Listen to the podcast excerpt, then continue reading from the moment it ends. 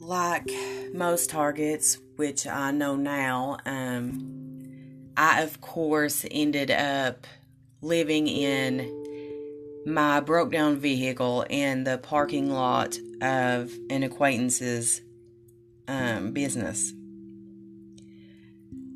It was extremely cold outside, and I had no way to do anything or get anywhere. So, the one thing I did have going for me, so I thought at the time, was that I was seeing an opiate addiction doctor. Um, and I was having to go there every week. So that was giving me some sort of reason to not isolate and um, individuals to know that I was still alive, and also um, medication that I was yet to know was definitely not something I needed to be taking since my blood pressure was running extremely low, and that medication could actually drop my um, blood pressure down to deadly levels.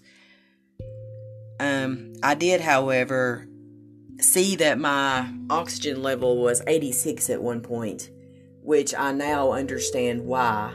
Um, I consistently noticed that the um, the perpetrators are um, preventing me from breathing at times and trying to use my PTSD and things of that nature as deniability as to why I'm holding my breath to that extent.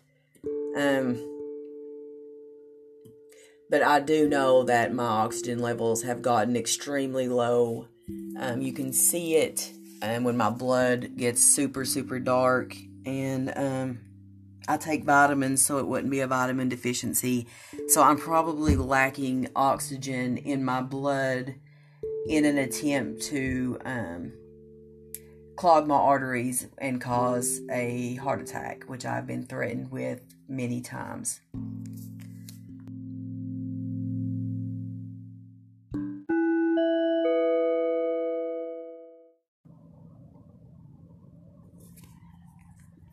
I tried to share a very relevant piece of evidence from my YouTube, and um, I'm going to just add the link for the title and um,